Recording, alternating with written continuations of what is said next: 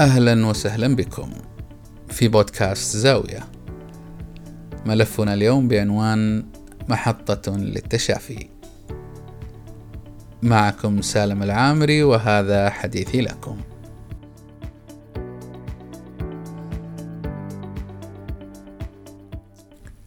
في حياتنا نلتقي كثيرا من البشر بعضهم يبقى في القلب والذاكرة وبعضهم يمر مرور الكرام.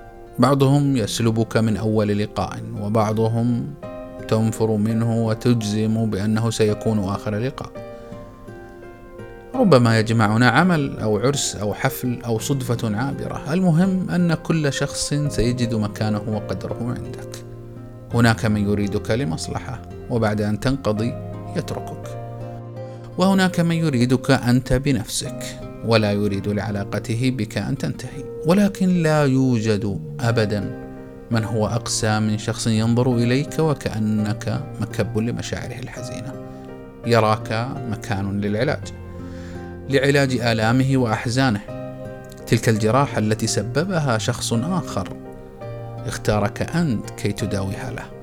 وبدون أن يقول لك بل جعلك طبيبه النفسي لأنه يعرف أنك طيب وأنك ستبذل ما بوسعك كي تسعده.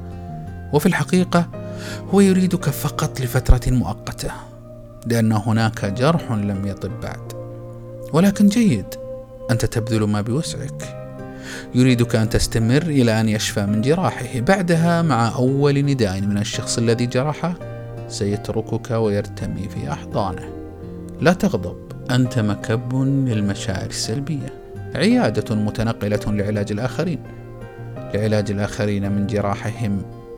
أنت لا يليق بك أن تحب أو أن تحب. أنت حضن دافئ وحنون. أنت قلب كبير. مضحك ومسلي وتجعل الآخرين سعداء.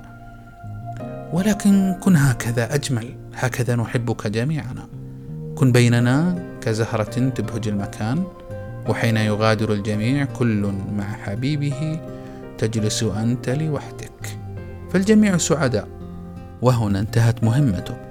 أليست مهمتك إسعاد الآخرين؟ نعم مهمتك انتهت. وحين يجرحون ويغضبون ويحزنون لك سيرجعون لتداوي جراحهم مرة أخرى وترسم البسمة على الشفاه وتدور الحياة حول نفسها وتبقى أنت حيث أنت. مجرد محطة للتشافي.